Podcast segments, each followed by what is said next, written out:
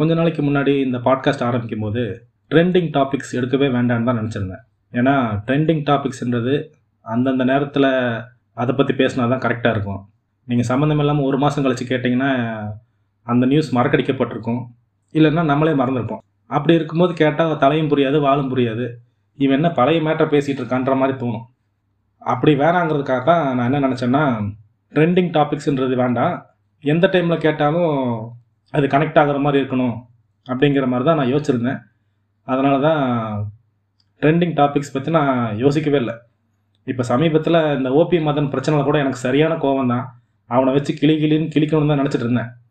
ஆனால் அது ட்ரெண்டிங்கான விஷயமாயிடுச்சு. இன்னும் எப்படியும் ஒரு மூணு நாலு மாதம் கழிச்சு நான் அவனை கண்டிப்பாக நம்ம மறந்துடுவோம் அதனால் அது வேணாம் நான் அவாய்ட் பண்ணிட்டேன். ஆனால் இன்றைக்கி நான் பேசலாம்னு நினச்சது பிரிவினைவாதம் பற்றி அதுவும் கொங்கு நாடு பிரிவினை வேணும்னு சொல்லி இந்த தினமலர் பைத்தியக்கார ஆரம்பிச்சிருக்கான் பாருங்க. கொங்கு நாடு தனி மாநிலம் அப்படிங்கிற கோரிக்கை நமக்கு புதுசாக இருக்கலாம். ஆனால் பிரிவினைவாதம்ங்கிறது நமக்கு ரொம்பவே பழக்கப்பட்ட ஒரு விஷயம்தான். காலங்காலமாக இருக்கிற ஒரு பிரச்சனை தான். ஆந்திராவில் கூட சில வருஷங்களுக்கு முன்னாடி வரைக்கும் இந்த தனித்தெலுங்கானா வேணும்னு கேட்டு நடந்த நிறைய பிரச்சனைகள் சட்ட போராட்டங்கள் வன்முறை போராட்டங்கள் எல்லாத்தையும் தாண்டி டூ தௌசண்ட் ஃபோர்டீனில் தெலுங்கானாவை தனி மாநிலமாக பிரித்து அமிச்சாச்சு. அவங்க இப்போ ரெண்டும் வேறு வேறு மாநிலம் தான். இதில் நம்ம ஒன்றும் சொல்கிறதுக்குலாம் ஒன்றும் இல்லை. ஏன் அவங்க தனியாக பிரிஞ்சு போனாங்க? அவங்களா பிரிஞ்சு போனாங்களா? இல்லை ஆந்திராக்காரன் பிரித்து ஒன்றும் நினச்சானா? அது என்னென்னு ரொம்ப டீட்டெயிலாக போக வேண்டியதில்லை. பிரிவினைவாதம் அப்படிங்கிறது சம்மந்தப்பட்ட மக்கள் கேட்குறாங்களா இல்லை மக்கள் மத்தியில் அப்படி ஒரு கோரிக்கை இருக்கிறதா? நம்ப வைக்கப்பட்டு அந்த ஐடியா உருவாக்கப்படுதா? இதை யோசிச்சு பார்த்தப்ப தான் தினமலரில் வந்த செய்தியை பார்த்துருப்பீங்க. கொங்கு நாடு அப்படின்னு பெருசாக ஹெட்லைன் போட்டு ஏதோ தமிழகத்தோட மேற்கு மண்டலத்தில் இருக்கிற கொங்கு நாடு பகுதியை சேர்ந்த மக்கள் எல்லாருமே தனி கொங்கு நாடு மாநிலம் வேணும்னு கோரிக்கையில் இறங்கி போராட்டத்தில் இறங்கி ஆர்ப்பாட்டம் பண்ணி பெரிய ரகலையான மாதிரி ஒரு செய்தி போடப்பட்டிருக்கு. ஒரு நியூஸ் பேப்பரோட வேலை என்ன? நியூஸ் பேப்பர்னு இல்லை ஒரு செய்தி ஊடகத்தோட வேலை என்ன? ஒரு மீடியாவோட வேலை என்ன? என்ன செய்தியோ அதை மக்களுக்கு சொல்கிறது தான் அவன் வேலை. என்ன நடந்திருக்கோ அதை சொல்கிறது தான் அவனோட வேலை. எல்லாத்தையும் விட்டுட்டு ஒரு ஐடியாவை மக்கள் மனசில் விதைச்சிக்கிட்டு இருக்கான். கொங்கு நாடு கோரிக்கை வலுப்பெறுகிறது அப்படின்னு ஒரு செய்தியை மக்கள் மனசில் விதைச்சிக்கிட்டு இருக்கான் ஒரு நியூஸ் பேப்பரோட வேலை இதுதானா? மக்கள் மனசில் ஐடியா விதைக்கிறது தான் வேலையா? அது சரியானதாக இருக்கட்டும் தப்பானதாக இருக்கட்டும். ஒரு ஐடியாவை விதைக்கிறது தான் வேலையா? அவன் போட்டிருக்க செய்தியை முழுசாக படிக்கிறேன். கொங்கு நாடு அப்படின்னு சிகப்பு கலரில் பெருசாக ஒரு ஹெட்லைன் அது கீழே தனி யூனியன் பிரதேசமாகிறது தமிழக மேற்கு மண்டலம். திமுகவின் மோதல் போக்கால் மத்திய அரசு கோபம். ஸ்டாலின் அரசுக்கு விளையாட்டு காட்ட பலே திட்டம். புதுடில்லி சிறப்பு நிருபர். அந்த நாயத்தான் தேடிட்டு இருக்கேன் நான்.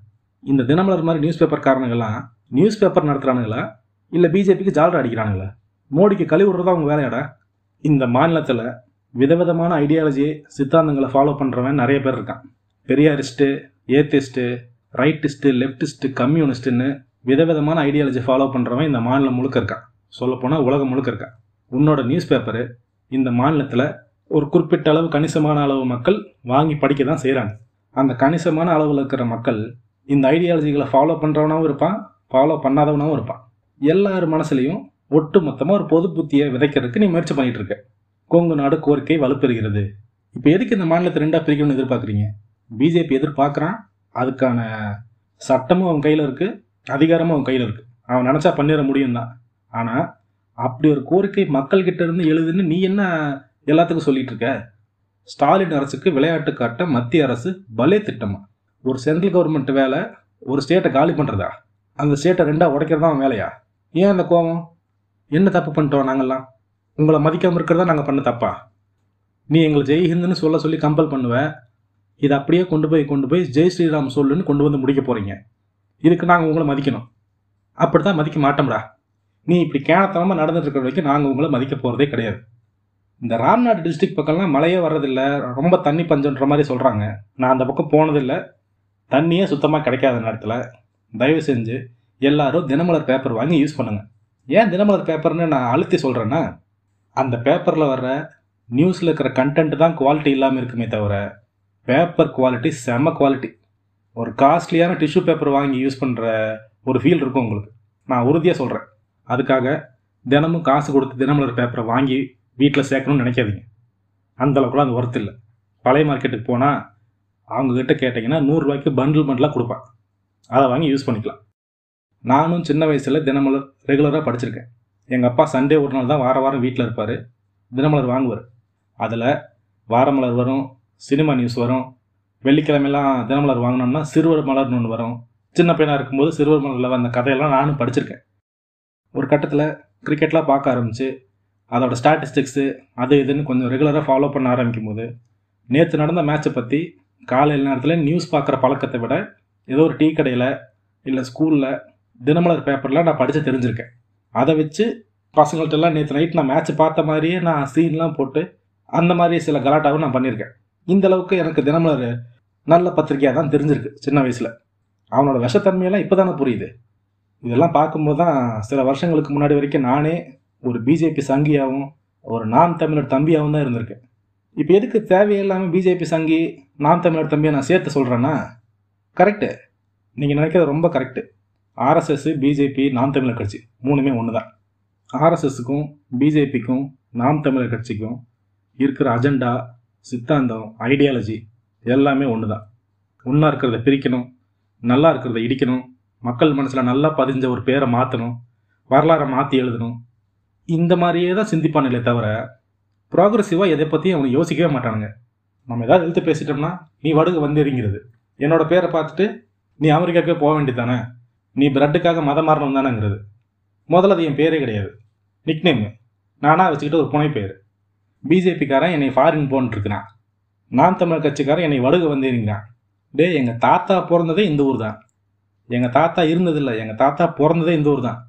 அப்படி இருந்தே நீ வடுக வந்தேறிங்கிற அதாவது உன்னை எழுத்து பேசுகிற யாராக இருந்தாலும் அவனை நீ ஒரு விதமாக கார்னர் பண்ணி அவனை வெளியே அனுப்ப முயற்சி பண்ணுவ. இது ரெண்டு பேரும் தான் பண்ணுறான் அவன் தேசியங்கிறான் நீ தமிழ் தேசியங்கிற. வித்தியாசமே இல்லையே.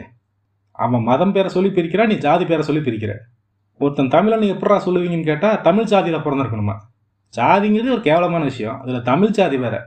சில வருஷங்களுக்கு முன்னாடி வரைக்கும் சீமான் பேசுகிற வீடியோஸ் எல்லாம் பார்த்து சிலிர்த்து போய் சில்லறையெல்லாம் தூக்கி வீசியிருக்கேன். அப்போல்லாம் நமக்கு கலைஞரை பற்றி ஒன்றும் தெரியாது ஜெயலலிதா பற்றி ஒன்றும் தெரியாது. சொல்லப்போனால் Jayalalithaa is good Kalaignar is பேட்னு நினச்சிக்கிட்டு இருந்தேன் அந்த டைமில் ஏன்னா எங்கள் அப்பா ஏடிஎம்கே எங்கள் அப்பா சின்ன வயசுலேருந்தே எம்ஜிஆர் தான் தலைவர் அம்மா தான் தலைவின்னு பேசி பேசியே இருந்திருக்காரு. சின்ன வயசுலேருந்தே ஒருத்தன் அப்படி கேட்டு வரும்போது அவனுக்கு என்ன தோணும்? இதுதான் உண்மை போட்டிருக்குன்னு நினச்சிட்டு இருந்தேன். சீமானோட ஸ்பீச்செல்லாம் கேட்டு பார்த்தீங்கன்னா அந்த ஆள் ஜெயலலிதாவை பற்றி எங்கேயுமே தப்பாக பேசியிருக்க மாட்டான். ஒரே ஒரு இடத்த தவிர ரெண்டு ஆம்பளைங்களும் ஒரு பொம்பளையும் ஒரே இடத்துல படுத்து தூங்குதுன்னு சீமான் பேசுனதை தவிர ஜெயலலிதாவை அந்த ஆள் எங்கேயுமே தாக்கி பேசினதே கிடையாது. ஆனால் மேடைக்கு மேடை கலைஞரை விட்டு கடாசிட்டே இருந்திருக்கான். ஏடிஎம்கே பேக்ரவுண்ட்லேயே வளர்ற ஒருத்தன் சீமானோட இந்த ஸ்பீச்செல்லாம் பார்க்கும்போது அவனுக்கு ஆட்டோமேட்டிக்காக கலைஞர் ஒரு மோசமான ஆளுங்கிற மாதிரி தான் தோணும். அதுக்கு பின்னாடி வரலாறுலாம் எடுத்து படித்தா தான் தெரியுது. தமிழ்நாடு ஓரளவுக்கு உருப்படியாக முன்னோக்கி போயிட்டுருக்குன்னா அதுக்கு ப்ராக்ரஸிவாக இருந்த ஒரே இயக்கம் திமுக மட்டும்தான். அதில் முதல்வராக இருந்தது பெருவாரியாக கலைஞர் தான் இருந்திருக்காரு. அதில் ஒரு தடவை தான் பேரறிஞர் அண்ணா இருந்திருக்காரு. மீதி எல்லா நேரமும் கலைஞர் தான் இருந்திருக்காரு. புதிய கல்விக் கொள்கை திட்டம் இருக்குல்ல அவங்களோட இலக்கு என்ன? ஜிஇஆர் நிறைய பேர் இதை கேட்டிருப்பீங்க. கிராஸ் என்ரோல் ரேஷியோ பள்ளிப்படிப்பை முடிக்கிறவங்க மேற்படிப்புக்கு போகிற விகிதாச்சாரம் இது. இந்த ஜிஇஆரில் இன்னும் இருபது வருஷத்தில் அவங்க எட்டி விடக்கூடும் அப்படின்னு நினைக்கிற ஒரு இலக்கு ஐம்பது சதவீதம். தமிழ்நாட்டில் எவ்வளவு தெரியுமா? ஆல்ரெடி ஐம்பத்தி ஒன்று அந்த கிறுக்கை நம்ம ஐடியாவை ஃபாலோ பண்ணணுமா?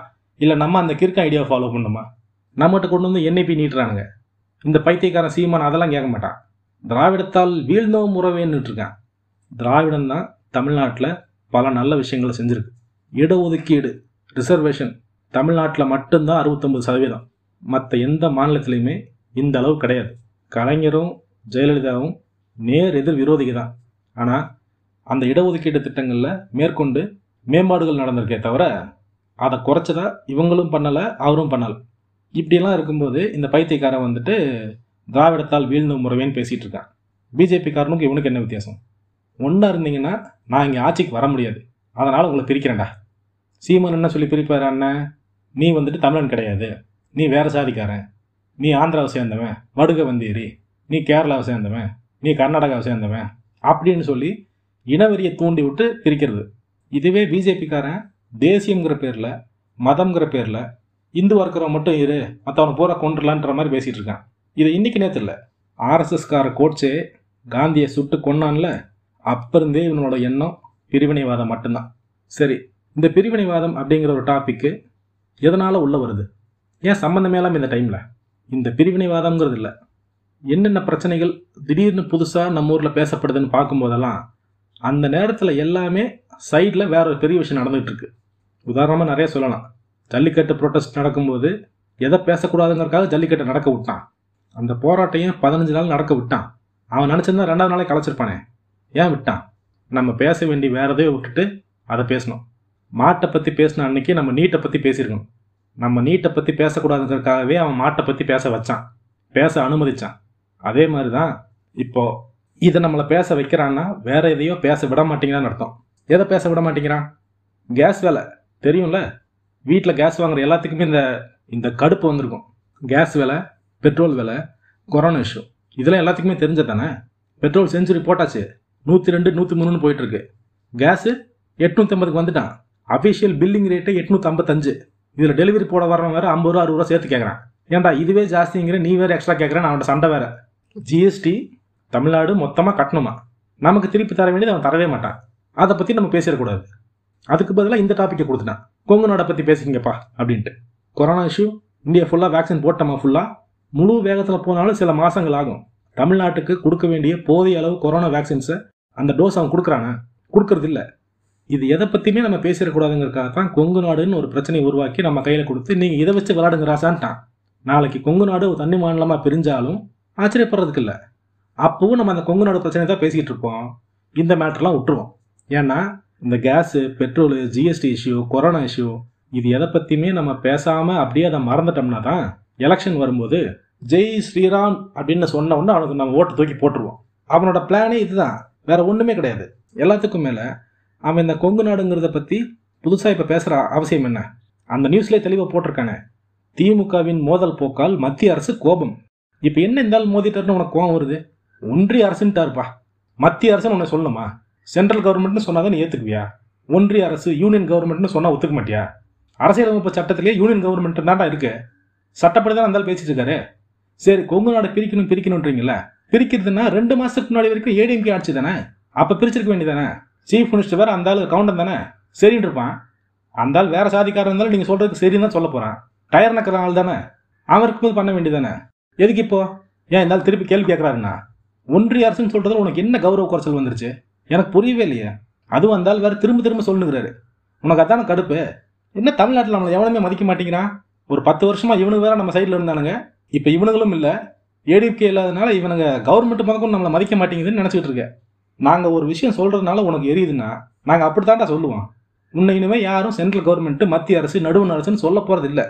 ஒன்றிய அரசுன்னு தான் சொல்ல போகிறோம் யூனியன் கவர்மெண்ட் தான் மென்ஷன் பண்ண போகிறோம் உன்னால் என்ன பண்ண முடியுமோ நீ பண்ணிக்கோ. என்ன பிரச்சனை இப்போ? திரும்பவும் கேட்டுக்குங்க முட்டா பசங்களே.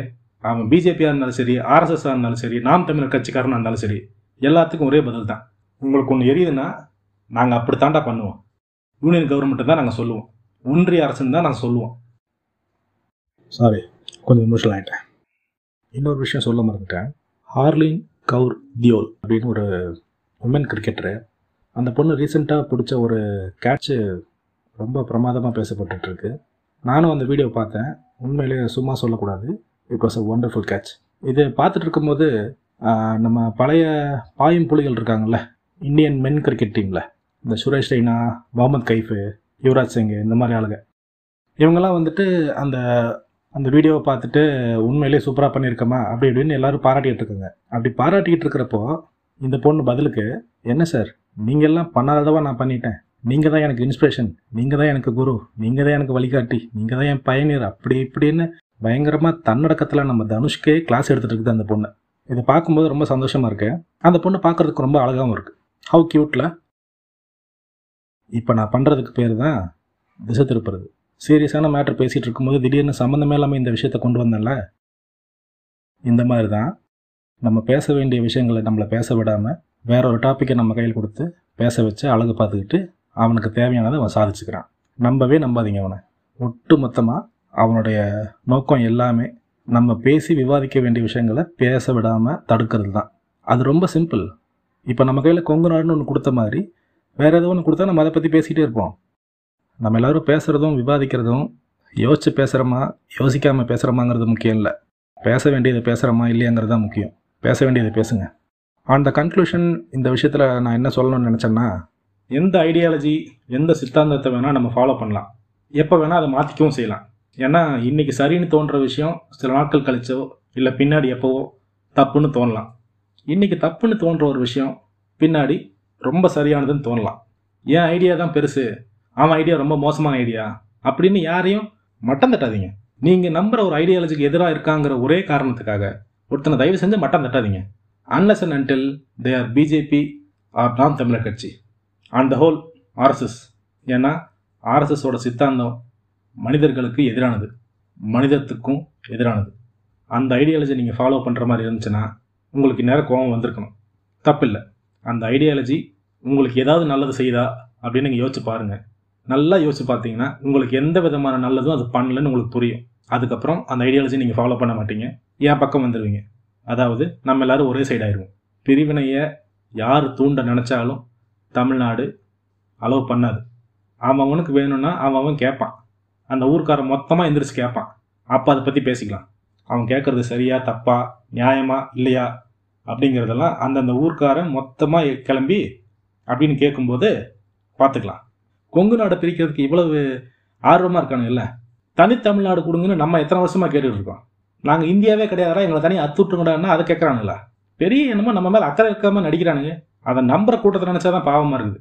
நம்ம சீமானன் ஆவேசமாக பேசும்போது கூட்டத்திலேருந்து விசிலடிப்பான் பார்த்தீங்களா? சீமானை விட அவனுக்கு நினச்சா தான் பயமாக இருக்கும் நமக்கு. ஏன்னா அவனுக்கு தான் என்ன மாதிரி ஆளை பூரா வடுக வந்தேறிங்கிறவன் ஜெருசலேமுக்கு போகுங்கிறவன் ரெண்டு பீஸ் ரொட்டிக்காக மதம் மாறுறவன் நீங்கிறவன் உங்களோட தொல்லை தாங்க உங்களோட எங்களுக்கு. பார்த்துக்குங்க மக்களே யாரை வேணால் நம்புங்க. பிஜேபி காரணியும் நாம் தமிழர் கட்சிக்காரனையும் ஒட்டு மொத்தமாக சொல்லணும்னா ஆர்எஸ்எஸ் காரனும் நம்பாதீங்க. நன்றி. நான் டோரிக் மார்க்